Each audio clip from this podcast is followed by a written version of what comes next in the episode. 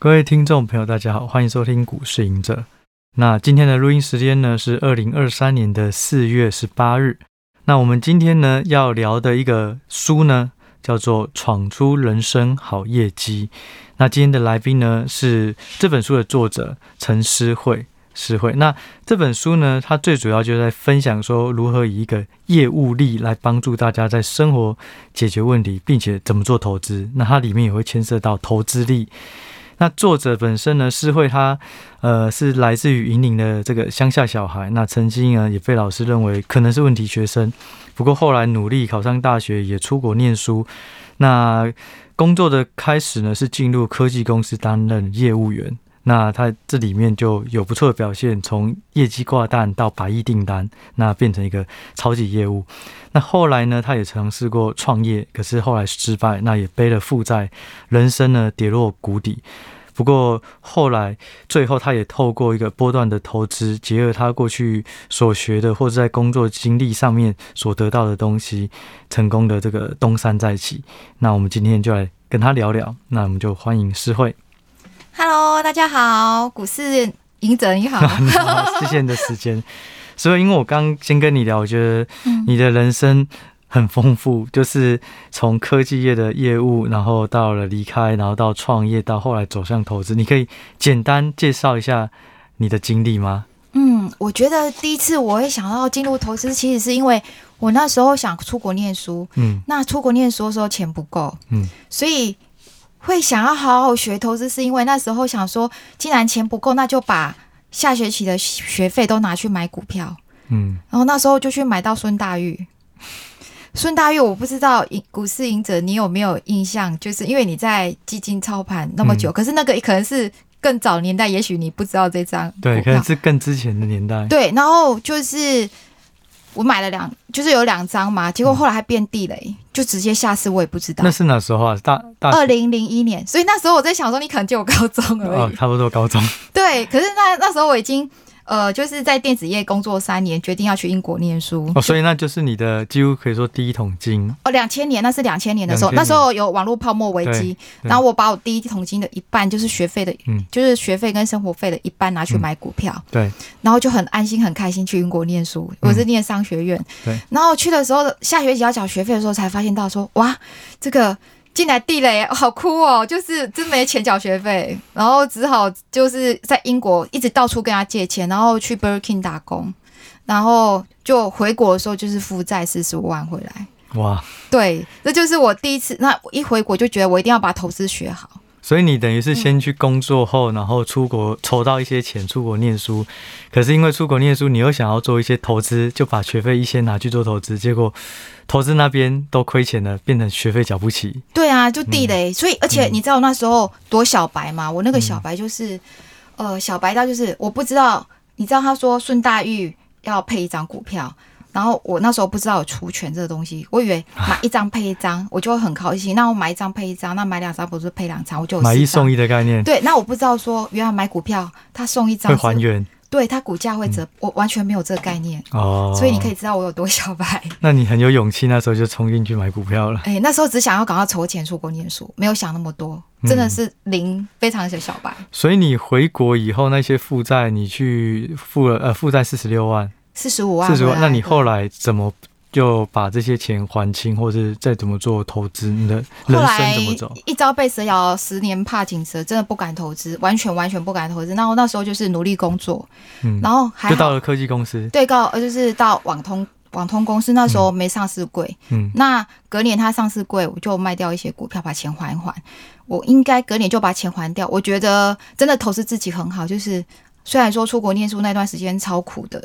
一直在想办法筹钱，可是回来之后找到一个工作，很快我就把债务还掉。可是那时候我就在想，说我一定要在哪里跌倒，在哪里爬起来，说我完全不敢买股票。那时候我就是因为没有钱，一回来之后又结婚生小孩，可是都是租房子，租那个比较旧小小的公寓，一个月租金一万五，嗯，然后骑摩托车，二手九十 cc 摩托车，那我就。每天要做的事就是，我常常跑到 Seven Eleven，就站在 Seven Eleven 那个，它不是有那个什么财讯，还有什么一些商周，就是那种电，就是财务报，它都有基金嘛，它上面会有基金排行榜。然后我记得像商周或者一些财讯，它最前面都是讲总体经济，我就会 K 什么黄豆、大豆、玉米，然后去 K 说像巴西、中南美或欧洲的 GDP 或石油矿物，因为我不敢碰股票嘛，我就从基金下手。嗯，可是那时候还蛮巧的，就是说因为身上没钱，那我在公司工作满一年的时候，他说。呃，你在你的新支付如果满一年，你就可以跟你的寿星银行信贷五十万，而而且它利息超低的。嗯，我就把那五十万就信贷嘛，然后拿出来投资基金，从基金开始，然后我从基金学到就是判断总体经济。比如说，我会去选说，哎，我觉得可能中南美或是欧洲或美国这一区今年的 GDP 会成长，那我就会去看它前几名的基金，那我可能会投个石油矿物或黄金。我觉得，我记得那个时候的黄金没有像现在那么贵。我记得我的黄金是两百多块买的，哦、然后后来涨到快一千，我卖卖卖掉了。现在已经两千了。哎、欸，可是那时候卖掉又拿去，就是会投石油矿物产，或者是去投不同国家，所以我的五十万就滚到快三百万。所以你就是从五十万五年内赚到三百万，就翻，它会翻这样子。对，然后我记得你的前一本书是四年赚四千万，对这个是又过了。十年后吗？这是二零一七年，他讲二零一七到二零二零的事情，这样。因为我觉得你蛮特别，就是说你是从基金，哦、然后卷土重来，对，然后去挑不同的这种粮食啊，或者是原物料，或者是地区，而不是从而不是从个股又重新来，先是从基金的方式，被骗过了。因为那个个股真的骗我骗太深，我实在不敢再玩了。嗯，对。所以你那时候是先从基金的方式卷土重来。对，那后来嘞？后来还有再继续切入研究产业或个股。后来我就因为那时候我就基金我觉得 OK，我就觉得够了。嗯，就是总体经济观察这个原物料方面，我觉得差不多。然后因为我在电子公司也是上市柜，然后我常常去美国打仗，就会认识到很多不同电子产业，像我。在电子股特别熟，我必须说，我那本书买的都是电子股，而且我有研究出说哪些电子股，因为每次我在讲电容电阻啊、低润记忆体、F PCB 啊，我要报价给客人，所以我对这些规格太熟了，熟了二十年。然后我在因为这么熟这些，我就觉得哎，股票我也蛮熟，因为我那时候市值小小就是十几万这样子，就是身上如果有闲钱的话，我可能会买买我，就是因为你看我在做 set top box 或者是。无线啊，基地台这些，我会买我 competitor。比如说我输了好了，嗯，我可能输掉这单单子嘛，你就知道对方很厉害了，他很厉害，他赢了，所以你就去投资。然后我还把那个东西，我会把那个产品的里面东西拆解，嗯，我会知道说，哦，这个 power adapter 跟哪一个公司买的，嗯嗯，这就是大家都会说泵表，就是把这拆开来知道里面的哪一些供应商。对，对，那供应商是他现在可能赢到 AT&T 呃美国电信的案子，或者是西班牙的电信的案子，我就知道它未来股价会涨。所以通常我也算过，就是赢到单子，我知道的前半，我觉得大概要半年到一年之后才真的会发酵到股市。所以你能够变成超级业务，或是帮公司争取到订单，其实某个程度就是一种不断的一个一直一直付出，一直去争取客户的订单，或是跟他们保持很好的一个状态。我应该说，因为我们太小，嗯、客人也不太在乎我们，我只能见缝插针。嗯、我打的是丛林战，他们可能是组织战。那丛林战就是你一定是要看到哪里有一个机会，你就是见缝插针，看他们需要什么。因为我们是人家看不起的，因为第一个可能刚开始我产线也没有办法被他 qualify，就是说你大厂你今天你可能公司要被你要出货给电信公司，你可能要过什么 ISO 一万二干嘛？嗯，所以我都是根据客人的需求，在我失败十三次，因为我们产品。不会做到会做，中间失败十三次，那这十三次我也刚好把自己 qualify 完备起来，因为每次的失败我就要去学习，我也不断的跟他们道歉。嗯，可是每次的道歉学，因为我我要出去，我必须学规格，又学产品测试，我很会做测试。嗯，就是你在大公司的业务可能比较像 maintenance，因为他人很多嘛，可是，在小公司就一个人要做所有的工作，就自己很像老板，就慢慢的我就觉得，哎，我好像除了软体 RD 写扣以外的东西，我几乎都懂了。哦，嗯，所以我必须说，如果说在电子业这方面，可能我本身就有这些的磨练。对，其实我觉得你应该算是反映我们台湾的股民里面的一个部分，因为那我们台湾有很多足科的人或是产业的人，那他其实也想要学投资，可是他可能对于财报总经不一定熟，可是他可以知道这个趋势、嗯、这个科技、这个新的。新的原元件或是功能，可能谁是受惠受害者、受益者，然后他就可以去投资。嗯、就是从比较产业面的，或像你刚刚提到的，把一个东西拆开，你就可以知道谁是真的好。那以这个角度去做投资，那他反而就不一定有时间能够一直在盯盘，然后做当冲、做短线。可是他可以知道一个规格的转变或一个趋势新应用的转变。嗯、我觉得这叫产业面，但是财报面真的蛮重要，还是需要。可是比如说我们会，比如说在这个时期，可能有时候，我想每个人都有赔钱经验。嗯，比如说维新科技好了，嗯，然后像我是长期的买维新，因为我觉得。我常常去美国 CES，我常常去拜访他摊位。我觉得这一个是一个非常好的公司，嗯、因为十几年，呃，我从以我买过维新很多次，那从他八十块、七十几块就开始买，一直，当然我也在他身上也买，就是也会赔，也会赚这样。当然是，比如说，可是当我好，当我喜欢一个股票，我买的时候，他赔了，那怎么办？这时候大家会有一个心态，比如说微星好了，嗯，我也很老实说，我可能。呃，二零一七年，其实我在这本书，我第一本书里面有写到说，我维新怎么买怎么进，然后我大概比如一年的时期，电子股在每一个不同的周期，哪个时候会旺这样子。嗯，呵，那像维新这种可能是暑假旺，还有电竞嘛，电竞。然后可能他在刚开始的时候，你可能买的太高，比如说维新在二零二一年到两百三十几，还是两百二十二四嘛，二二四我记得，因为我他是我的很爱的一个爱将，核心持股。呃，他是我的爱将，对，因为我对他很有心，是因为我也观察他十几年。因为我记得我，你知道吗？我在二两千年的时候，呃，我不是说我买到孙大玉赔钱，其实我另外要买一张就一张的微星哦，那是我唯一赚钱的。从此之后，他会变成我的爱将了，就变有感情啊。对，可是当然，他中间也高高起起伏伏有多。可是我会常常去，你看哦，我会讲这件事，就是你有认可。认可一张股票，如果你觉得它不错，长期来看，你就应该好好的 follow 它，然后你跟它会有一种磁场的感觉，就很难赔钱。嗯、对啊，其实我觉得就是说，因为我算有跟不同的投资方法的人聊过，来宾聊过。哦，那我觉得现在蛮多人都会看动能啊，看这种创新高、创新低，或者筹码的变化，大户要进去，我就赶快进去什么的。很多都是做这种比较积极型的，那你有一点不太一样，就是你做的是很被动，你就是我买了，我就是等它变好，嗯、然后或是有一段的时间，我可以长期的，如果你下来，我还是看好你继续买，继续买，对，我只要有钱就买，像台积也是啊，去年什么我就有钱，可是你不盯盘，呃，没有时间，因为我要做其他的事，盯盘人生会失去品质，我不想。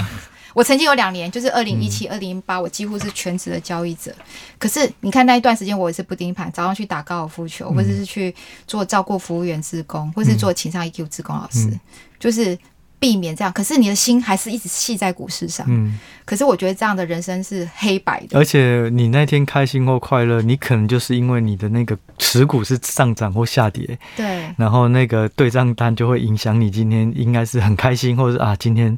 因为股票又赔了多少，然后就影响你的人生。比如说好了，这一波我在这一波下来，我持股我可以赔掉，呃，那时候负呃大概是负的嘛，嗯，呃一千二就是负的一千两百万。哇，对，就是哎、欸，可是你看你是现股吗？现股现股，哦、这是没有融资的。哦，对对对，这个我现在持股完全是全部都是现股。对对对，okay 然后这个现股呢，我赔掉这些对，因为呃，你股价从一千一万八到万一嘛，就是它就跌掉三成。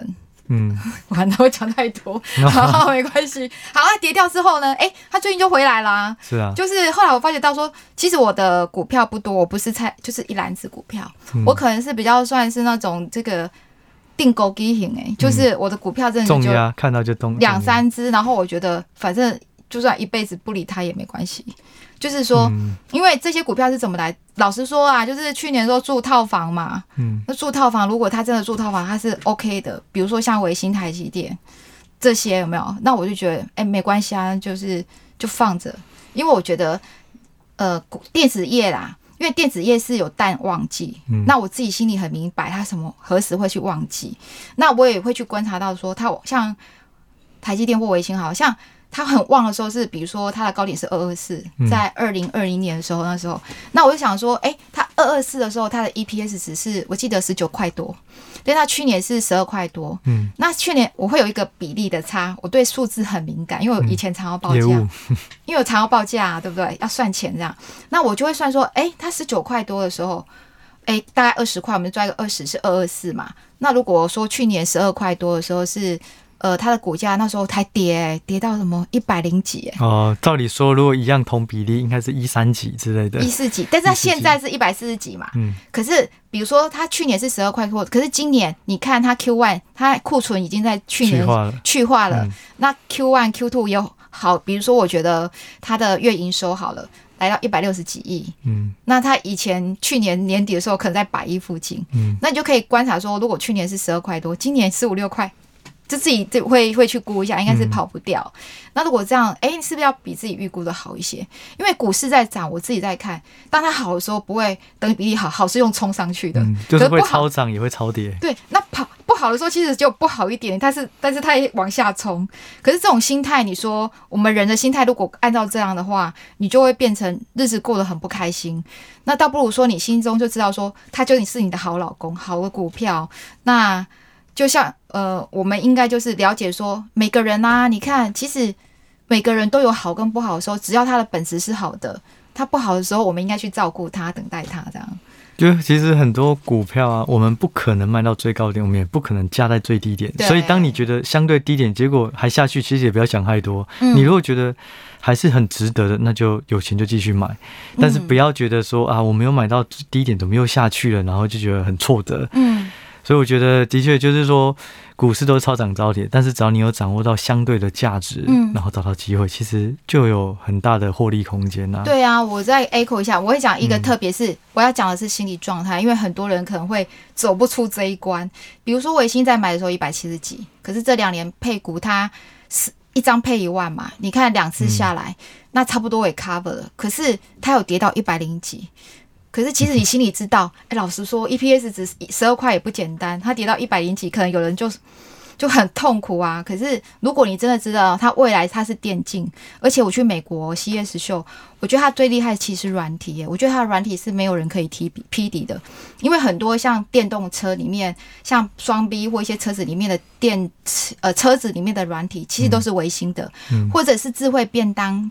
就是你现在有一个智慧或投影机，里面全部都是微星科技。我觉得微星很厉害。微星的确，而且他后来转型很好。他以前我记得我还在大学的时候，他就是跟华硕啊，然后 Acer 一起在做一般的电脑。可是他后来切到电竞，切的非常的积极，也很成功。哎、欸，他很不简，他以前是很小牌的、欸，很小牌的，对，非常小牌的，对，对啊。然后他现在几乎，你说，哎、欸，那个。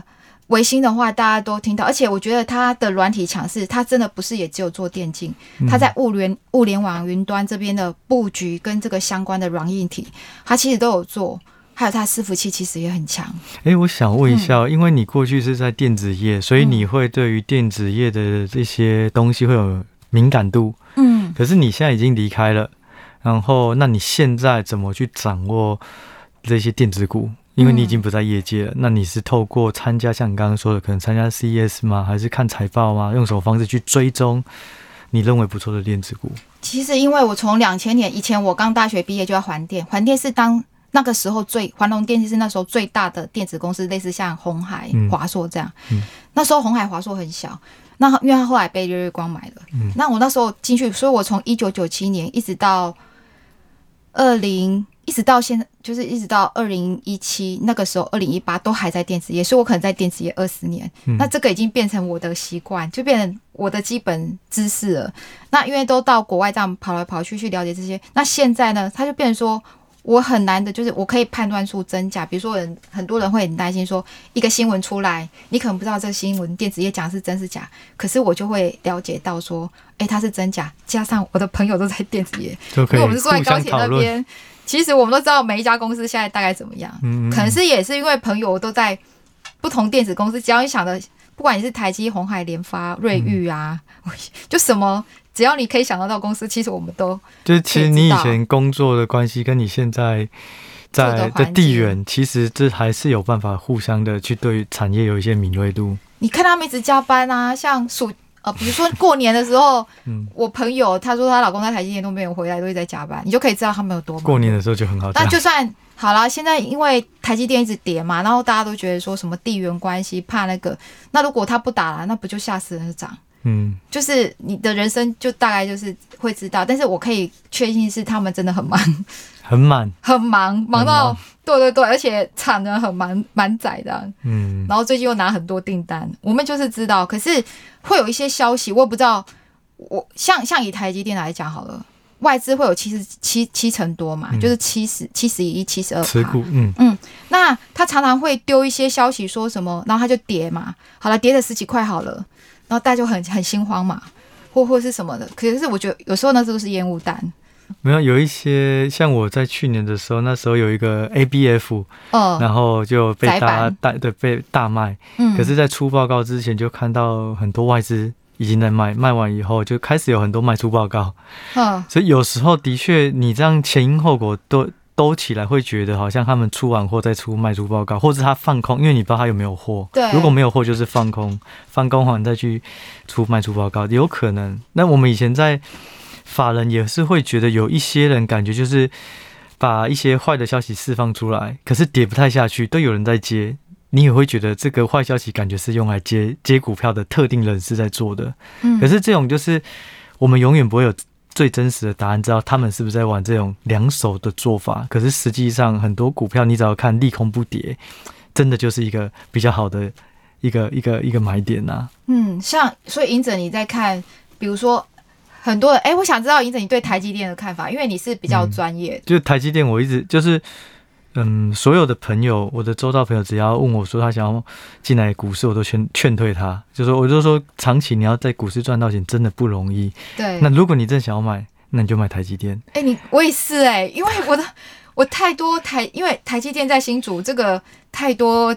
太多像新闻消息，真的都是正面的。其实最重要就是说，很多小股票它有办法释放一些讯息，然后可以做一些限行，然后或是有一些题材，可是你不知道是真是假。可是台积电太大了，大到它是全球的国际的投资人都在投资它，所以它比较不会有什么骗人的那种或是诚信的问题，而且它的竞争力就是。目前来讲就是无可取代了。那这个东西不会被任何一个消息或是任何一个厂商突然说：“诶，我要取代台积电，我有新的技术就做得到。”所以我觉得竞争力很重要。那台积电应该就是台湾或是全球在半导体里面最难取代的其中一支公司啊。因为大家常常讨论它，如果是这样，为什么外资要它七十一、七十二趴？然后第二点是，我觉得对采集点委屈是，你看。我跟你讲，我的朋友在台积电工作都工作到报案室，不要说忧郁啊，或者得癌症啊，很年轻三十几岁就过世，或者是他们真的身体不好，可是没有办法，他们必须留在台积电，因为台积电薪水真的很高。嗯。那如果以这样来看，他们常常有一个就是说，为什么我们那么认真工作，可是获利都是外国人？他也很希望，就是这些工程师们也很希望说，哎、欸，有台湾人自己。来获利嘛，回馈台湾，可是就变成股东就对了。对啊，所以我一直觉得说，如果可以的话，他要尽量买，可以让外资一直减少。因为我觉得我们那么认真在工作，在为台积电工作，可是他的获利都是外资。因为我觉得很一般人，如果你真的有在研究股票，有你就会觉得台积电很无聊。所以就不会想买台积电，嗯，但是实际上，如果你就算我刚刚说，你就是上班族，你就是要把一笔钱拿来投资股票，好吧？那你不是买零零五零，那你就直接去买台积电，嗯，对，因为台积电长期来讲，它的不可取代性还是，其实我觉得，因为我投资是看趋势，我觉得台积电最重要的趋势就是科技会进步，科技只要进步，就会用到更多好晶片，更多的不同晶片，对，那台积电就在做这块，那除非。科技不进步了，对，那台积电就没有搞头。可是我觉得，我们从两千年的这种两历史以来，就就是有科技一直进步，嗯，只会用更多好晶片，所以我觉得台积电没有太大问题。可是就是会比较无聊啦。可是。无聊，我们反而比较稳定，我们就不用去担心。像我就觉得台积电，我这样持有下来的话，哎、欸，反正它每一期就配嘛，嗯，然后也好，我都觉得它利息低才好。为什么？这样才不会被扣很多税。对啊，是啊。对，像微星，像微星，像微星的殖利率很高，应该有八九趴。有有有，就扣税比较多。其实我以前在刚工作的时候，我就有想过台积电一个问题，就是说，其实毕业生几乎前可能五趴三趴的人，他都是去台积电。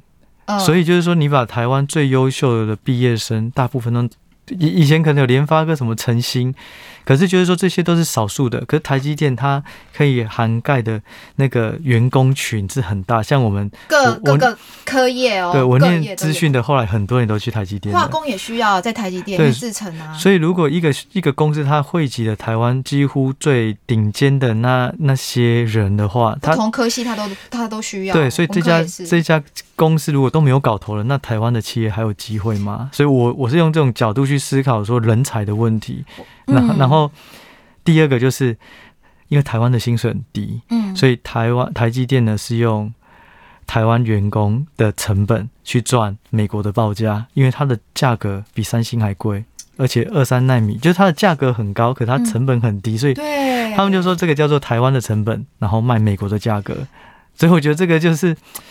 很大的一个毛利率的空间呐、啊。嗯，那我问一下，因为刚刚我们在聊天的时候，你说你有一度是这个算是破产，不是破产，就是那个创业失败。创业失败，那你可以跟我们聊一下，就是说你的你为什么会选择创业，然后创业为什么会失败，中间有什么形式？嗯哼，那时候会想创业是我们公司刚好就是。我的我在工作的公司，我已经工作十五年了。然后刚好他转型，那时候他要引进外来的组织，有一个变更。那时候走掉的人蛮多的，就公司有点想要转型，可能要做个手机啊，是什么的。所以那时候走掉很多人。那时候我就想说，因为我在公司是算一姐嘛，就是营业额比较多。那对我的主管上面主管就希望说啊，就带着我出去创业。对，那那时候我们就我也我也真的就出去了，就想说看看有没有什么新机会。可是因为我创业的内容就是。云端 AI，你感觉现在很很适合啊？对，所以我的意思是说，我一直都没有办法，都没有逃脱在这里。所以我看到的是说，未来如果说真的要投资，大家应该投资未来产业有，真的就是像伺服器啊、云端啊、五 G、电动车，你只要走这个，或是我觉得今天跟环保有关的，就这样就好。那大家不要想太多，对啊。那你说在那段时间虽然是不 OK，可是我会想，我那时候就。算算自己有几斤两重，因为那时候又要还房贷一千八百万，一个月要还十万块。创业失败那时候？对，因为那时候心情很不好。你可以了解，就是创业，然后你要还房贷，然后而且创业你又掏了一笔钱出来，对，都没有，就全部都没有，全部都烧光。对，然后还房贷，那时候很忧郁，就觉得说，对，那你怎么翻转你的人生，或者是你怎么、嗯、那时候是有什么方式去克服这个低潮啊？心理层面要很重很重要。我觉得。心态就是说，也还好，就是因为我是做业务，业务有一件事我，我我想那个赢者应该知道，就是常被拒绝，就是 要学。我去美国，客人就叫我回家，因为我跟我的 competitor 我比他们小一千倍，然后你都一个人，你在这里又没有公司，你们又没有产线，什么都没有，你又没有这个产品，所以我常常一直这样被人家咨询，习惯被拒绝了，被拒绝，然后被拒绝的时候，我就会想说。哎，我怎么样才能够翻转？我怎么样才能够让客人认可我？那我要花很多时间想。所以当我创业失败的时候，我觉得人生的转机其实是在最痛苦、最绝望的时候。因为在最痛苦、最绝望的时候，你必须放弃你原先的那条路，然后你只好去找一个另外一条路，是你会审视自己，然后看到自己好像还会什么，然后去开发它的先机。而且我也很相信，就是说老天爷帮我关了这三条船是有原因的。所以那时候我就去想说，我哎，我这边都走不通，我就干脆哦，Skype 以前我们是用 Skype，嗯，就全关起来，不跟任何人联系。哇，对，然后我想要归零，嗯，就是说很多人很多事情，人家可能会对我们有误解，像那时候创业失败很，很可能生意就很杂乱啊，我又做董事长。就很 就是有很多奇怪的杂声，我听了又很难过，那我就干脆都不要听，我就把它都关起来。嗯，然后我就重新开始，我去，我那时候人家说，哎、欸，思慧，我叫 Daphne，嗯，你在干嘛？你怎么可能做妈妈？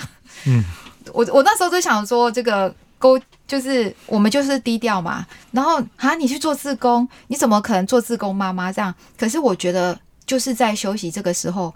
我才可以看到说哦，我身边有什么？因为以前在，我觉得人会失败。我终于后来有检讨说，我的失败是在于我太自以为是，就是人你在膨胀，对，膨胀，你人在哎、嗯欸，你是一姐嘛，你很厉害嘛，嗯、那这时候你就会太以为自己可以做的什么，其实自己能力还没那么好。嗯。可是当我掉下来之后，我才知道哦，原来我什么都不是。嗯。然后我就会想说去做最卑微、最比较安静的工作。嗯。所以我那时候刚好。刚好那时候台湾有开那个照服员的课，现在也还有。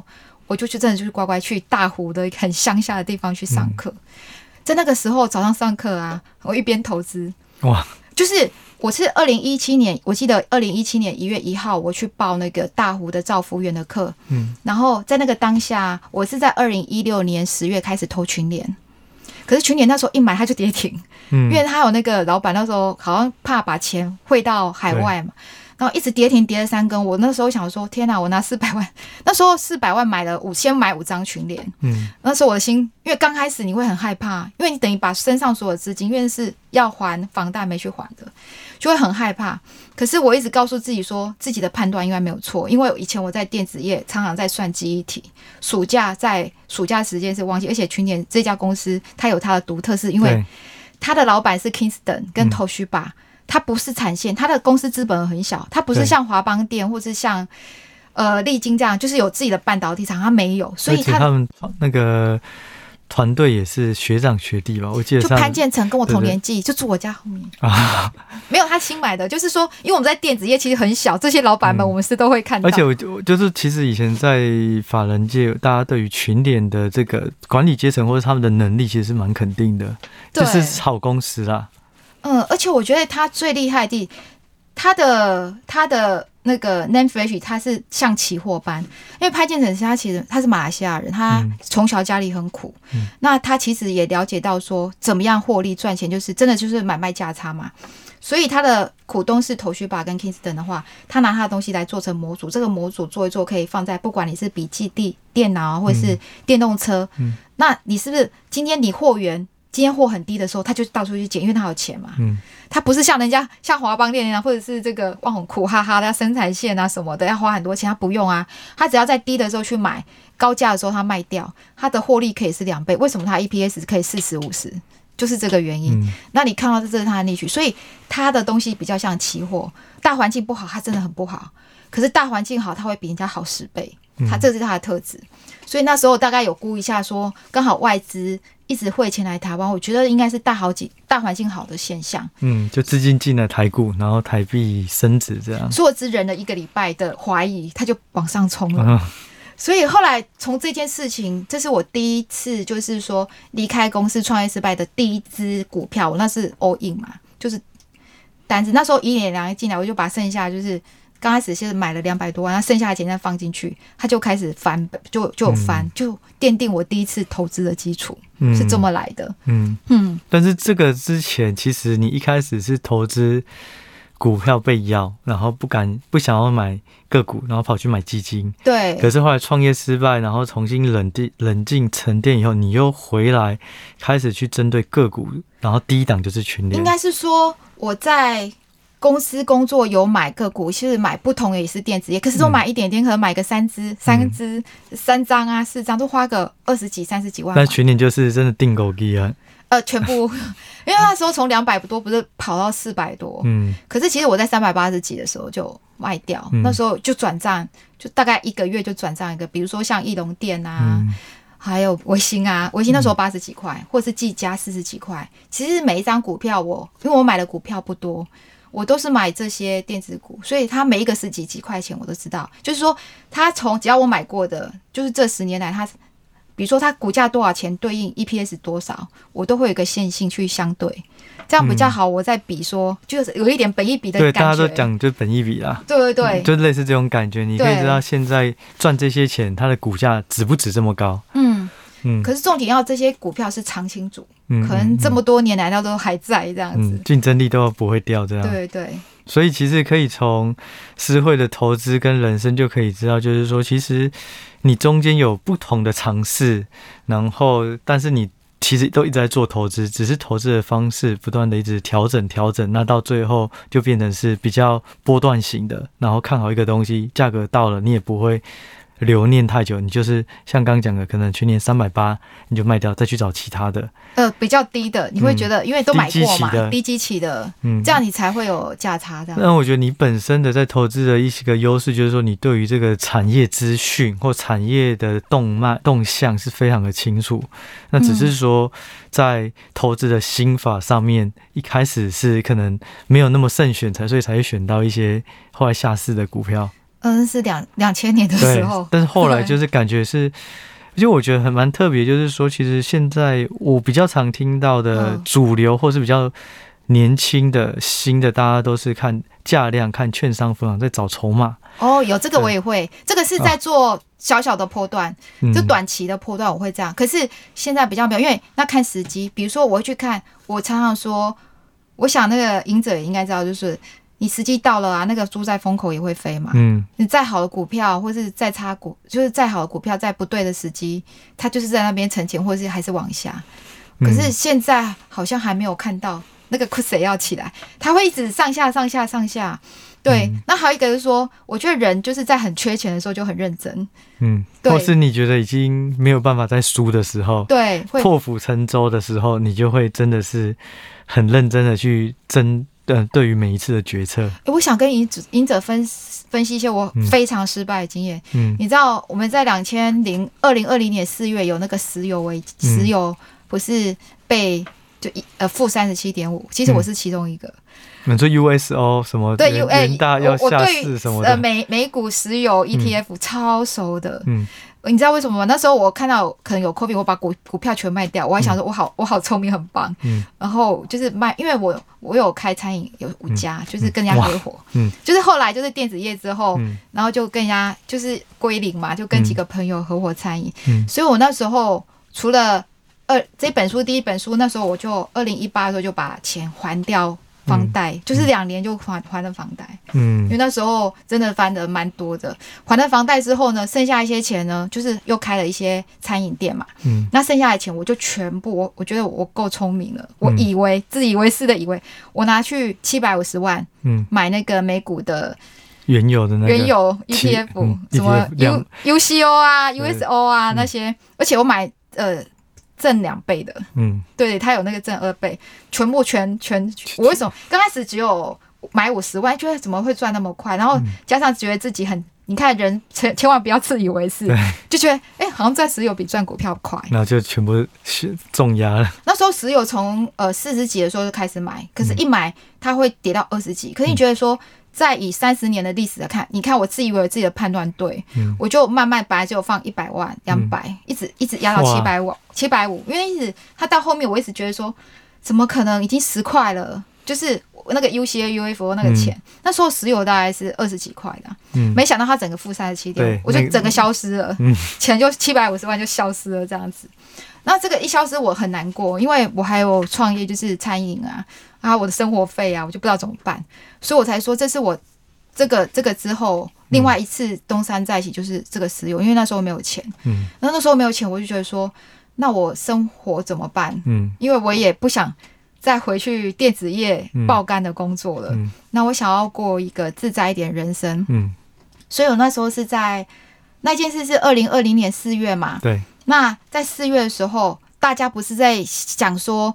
呃，那时候股市好像八千五百点，嗯，那大家都在想说要不要把钱放到股市这件事，但是我也在想说，于是我就把我的房贷贷了两百，不用真贷，我还掉了，对吧？啊、我把我还掉再拿一点，我两年就把还贷放了。嗯、我那时候就先拿出两百五十万，嗯，就是把还掉再拿出两百五十万，嗯，然后把那两百五十万就想说，这两百五十万到底要放股市还是放原油？嗯、然后我就很理智的晚上的时候。嗯，观音菩萨藏宝，我就常会想说，我到底钱要放哪里？因为那个时机，你看嘛，全世界都在这个大乱的时候，只要你选到一个光明灯，那时机对，它就会起来。嗯，那我想说，天哪，石油怎么可能一辈子都只有十块零块？不可能，我觉得它还在跌最低点，所以我两百五十万全部 all in 石油。那很多人都觉得说，你都已经被伤的那么深了，你应该不敢。可是我就想说，不可能的，不可能的。哎、我跟你讲，一个月他。他两个月就回来四倍，哇！呃，两个月就回来三两两二点五倍，两个月就，其实第一个月就回来两倍，其实后来已经没有回来像第一个月。其实他过了那个隔周，他就开始石油一直啪啪啪往上。我想那个赢者应该知道，嗯、因为那个那个时候石油很快就上来了。可是我那时候就想说，哎、欸，你看，投资真的就是只是在一念之间，跟时机都只有差个几天，或甚至只有几个小时，就是。断我们的生死，嗯，对啊，所以这是一件非常危险的事，我就告诉自己以后不能再这样子。我觉得就是对，从这个里面就听到，我觉得有两个很不错的，一个就是说，当你不熟的东西的时候，就不要轻易碰。哎，这次回来我就再也不碰石油，我必须这样跟你讲。我我虚心对忏悔。但是我觉得第二个很好的就是说，其实你的看法可能都是对的，可是在于你的资金弹性那时候太紧了。如果你那时候再松一点，你可以一直压，一直压，一直压，压到后后来你也不会全部都没有，然后再又全部上来。如果是资金有弹性，然后你就定期到跌到多少就加多少。可是那个它分割一比二十一，钱真的不会回来。对啊，那个真的呃，持有真的不会回来，你只能就放新的资金两百五，我记得两百五再回来七百、嗯，然后我就再把那个资金再分散、嗯、一些，就是那时候台股一万二的时候就进攻台股、嗯，然后再一些就是美股，像微软啊或者是 AMD 啊这些，就是因为还是科技股我比较熟，持有就不要碰。因为我觉得有时候就是你的策略是对的，对但是。嗯很多人都这样，就我看对一个东西，对你是对的，可是那时间还没到的时候，你很难熬。那如果你又杠杆，你就是根本就撑不到你的策略正确的那时候，结果出来，你都还没有办法撑到，可能就被断头啊什么的。所以我就觉得有时候策略很重要，但是更重要的是你有没有办法好好的把你的策略执行完，而不是到一半。然后就觉得啊，完了，我到底要不要停损呢？明明很看好，但是就会做出逆选择，就是觉得我不该停损。可是我再不停损，我可能就要被市场扫出去。我只好先停损。嗯。我觉得有时候就会面临到这种，所以就变成说资金弹性也很重要。就我后来这个后来呢？嗯，没有后来投资，我就觉得资金弹性决定了你的策略能不能如期的执行。嗯嗯。有你说资金弹性可不可以让你的策略执行到你可以看到它成功的那一天？我有跟你说的一样，我也曾经融资，就是后来其实当钱很少的时候就想融资，可是融资有一点，我觉得你说的资金的弹性应该是，尤其是融资组有最大的感慨，嗯，就是说其实你撑不到那时候来，就是看好才融资它嘛，结果没想对，没想到它来的比你预期的还要再晚一点点，但它还是来了，不过你的融资就不一定撑得住。对，那所以呢，我的策略是，你的融资绝对要，你一定要保有资金，要不然就会有像那个赢者说，我想你刚才说是很多融资者的痛点。而且我觉得我们刚刚讲的东西都是有一个，就是说订购低的人很容易遇到的问题，就是因为你太看好，所以你订购机。跌下去了以后，我真的超看好。跌下去代表是反弹会涨赚更多，所以我继续压。对啊，然后资金就干了。持有就是这样。对，我真的全部的钱都订购。所以我就觉得，后来我就是一直醒思，也是觉得说，每次的投资决策，每次都是因为你太看好，太有信心。跌下跌也觉得也觉得要买，上涨就哦，这个股价证明我是对的，我也买。所以永远都在买，就很快资金就没了。对。然后等到可能出现一些系统性风险啊，大家一起跌，然后你就发现，哎，好像快撑不住了。所以我就觉得，对资金弹性真的是很重要。所以，比如说，我曾经有训练，因为很多人在说融资，可是我也、嗯、我会训练自己什么叫融资，我不会不敢全部压融资这件事，因为我不知道自己到底可不可以，所以一定要先一个学习的阶段，也是要告诉真的想融资的朋友，因为我知道会有融资的现在第一个缺钱，因为我自己有这样经历，嗯，或者是说你想很快的就有钱回来，赚到很多。可是你知道融资二点五倍，这是很恐怖。对啊，四十趴就归零了。呃，我我有个朋友，他说他在同事之间，那时候是什么航海王什么，嗯、他说他就不是买航海王，可是他每次在吃中餐的时候，听到旁边同事赚很多钱，他心里好痛苦。嗯，结果他痛苦到受不了了，用融资两三百块的时候，他跳进去买了。哦、嗯，然后他就死在那边。嗯哼，我想说这样的人真的很多。融资有一点就是说。你看嘛，比如说一百块，一百，我们说一万块哈，你去融资，那融资你可以融到两万五嘛？这样讲大家没有感觉，可能一百万你可以融到两百五十万，嗯，类似。可是你可能你会你会怕他回来，所以你可能要再备另外一个钱，可能五十万多少，以以防他下来的时候怎么办？你要把钱再投进去。嗯，对，那我都会给自己做一个这个准备，但是这个是一个练习。嗯，对，确定我真的很安安全无恙的时候，嗯，像我在呃这一次不是从一万八到。一万二下来，嗯，他一万八千多到一万七的时候，我就把我融资全清掉，就赔钱也清掉，嗯，就几百万这样。当然你可能觉得几百万很多，可是因为我的部位就是有更多，有获利了，所以我觉得那几百万对我来讲还好的，嗯，对啊。然后因为我还有留下股票嘛，然后这段时间回来，就会觉得因为我配股配息就还好，可是。那个时候当下还是会痛一下，但是就是当做自己一个学习这样。嗯，所以，我们其实今天聊的就是主要都是围绕在投资波段，还有你的投资一些心路历程跟方式。那我们最后回来聊一下，就是说关于业务力，就是你这本书的话，你觉得，嗯，业务力是什么，或者它怎么能怎么帮助我们在生活中能够得到更好的结果，或者解决更多问题？我觉得业务力有一个最大的就是恐惧，就是说人活着。最怕就是你会害怕一些事情，可是当你要做一件事，一定会觉得害怕，我失败不成功怎么办？那这时候有一一招，就是说有一种就是你要告诉自己，你为什么要做这件事，你的使命感是什么？比如说好了，我今天哦，我先前我想要把房贷拿出来，我去投资是，我想要。家里有一个房子，像我先前想把拿四百万来买二零一七，想要投资股票，是因为我想我一千八百万还，我想还房贷。所以当有使命感的时候，那个力量很大。比如说，我觉得我是个妈妈，那妈妈想要给孩子买一个家，所以我想要有这个房子，这就是一个使命感。那大家会觉得说，使命感这个东西会不会很遥远？不会，你只是其实都是为了别人付出，为别人好。所以他的使命感出于就是说我其实为了我身边人好。那如果你这个使命感，大于你的恐惧，你要去做嘛，要不然我的孩子可能没饭吃啊，类似这个，你就会勇敢的往前，就会有执行力。嗯，然后一有这个，就是其实那个也是在谷底的，那执行力一出来，你就会好好的去布局。它有点像是这种心理层面，你会给自己一个动力，使命必达的目标，就为什么要做？其实它背后是有一股力量一直支撑着你往前。对，但是要找到这股力量，不能觉得哎，不管是投资啊，或是业务，可有可无，我没差。嗯、这个的话就变得不会赚多少钱，嗯、因为你又不缺钱，然后你也没有得到生命的威胁力。比如说，其实如果你在这样的状况是太平和，其实是很做什么事就是表现就一般般。嗯，对啊，所以我很感谢，就是说我失去了这些东西，不管是创业的失败，或是曾经很多次的投资失败。我觉得他们都是累积我这些失败，一直累积到一个成功，但这成功会是一个很大的波段，这样。嗯，所以就是说，其实这本书里除了是在讲业业务力这个东西以外，其实有。讲到投资力啊，这些相关的概念，数字力怎么培养敏感的数字力，嗯，然后才可以在投资上要怎么看会比较好这样。嗯，所以这本书就是除了业务以外，它本身又分享了很多你应该要如何提升你生活的或是。做任何事情的一些能力，应该是说我，我、嗯、对啊，因为我里面讲业务实力，这实力其实是我们生活上，只是说，因为我是个 sales，我用 sales 的方面去表现出来。嗯，那这本书其实最重要是要鼓励很多自卑又内向的人。嗯，就是很多人都以为说，你做 sales 做业务是。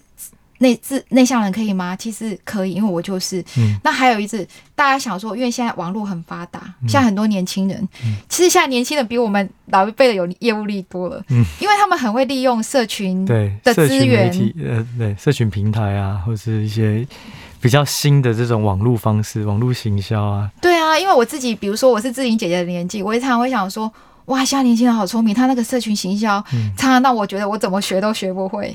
对，那这个就是很有业务力。嗯，对，因为他们，因为我记得你上上集讲一个躺平，躺平，对，你你后面有一个心声，我非常的要 echo，就是 因为你有说，其实现在的人，就算你要躺平，你们的这个环境已经比我们那个时代有钱人还好。你看，又有网络，对啊，又有 smartphone，嗯，又有 smartphone 这些，嗯、那你们就这样想想好了，现在的年轻人虽然说没有办法像以前哦，买一个房子可能有可以比较。便宜的买到，可是现在有年轻人拥有的这些东西是我们不会的，比如说你说网络资源做网红、AI 啊，用 ChatGPT 这些，其实我们很多都是好好的在过自己的日子，已经没有那种往前冲。我觉得现在的年轻人潜力无敌哎，嗯，对啊，年轻就是青春无敌啊。对啊，这个是最大的最大的本钱，这样真的年轻就是本钱。哼，我看到影视就知道了，的。对啊，好啊，那我们今天呢，就是有聊了这本书，然后还有聊了很多诗慧的投资观。那他今天主要讲的是闯闯出人生好业绩。那其实他之前有一本书是说，呃，用我用呃波段投资法四年赚四千万。那如果大家有兴趣的话呢，也欢迎参考。那另外呢，我也。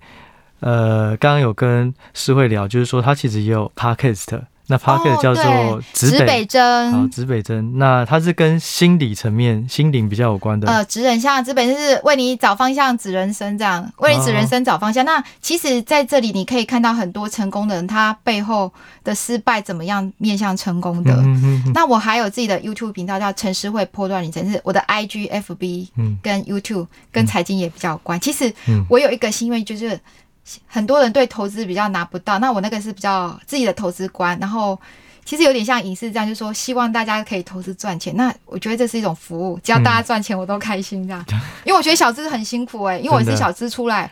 如果说，因为我们没有办法敌过法人这些，因为像影视，你以前是基金操盘者，嗯、你可以知道小虾米对大金鱼真的很辛苦，是啊。然后我希望我可以用自己的能力。嗯然后这些自媒体可以帮忙大家这样。嗯，那如果有兴趣的听众朋友，也欢迎可以去听听看，或是去追踪诗慧的这个 p o c k e t 指北针，然后 YouTube 啊有这个陈诗慧波段理财，那波段旅程哦，波段旅程，对，因为我觉得人生就其实人生跟投资股票一样，都是像一个旅程一样，对，对对对对。好，那今天呢，就非常谢谢诗慧的时间，哦，然后也谢谢各位呃听众朋友，那。呃，我们就下一集再见喽，谢谢，拜拜，拜拜。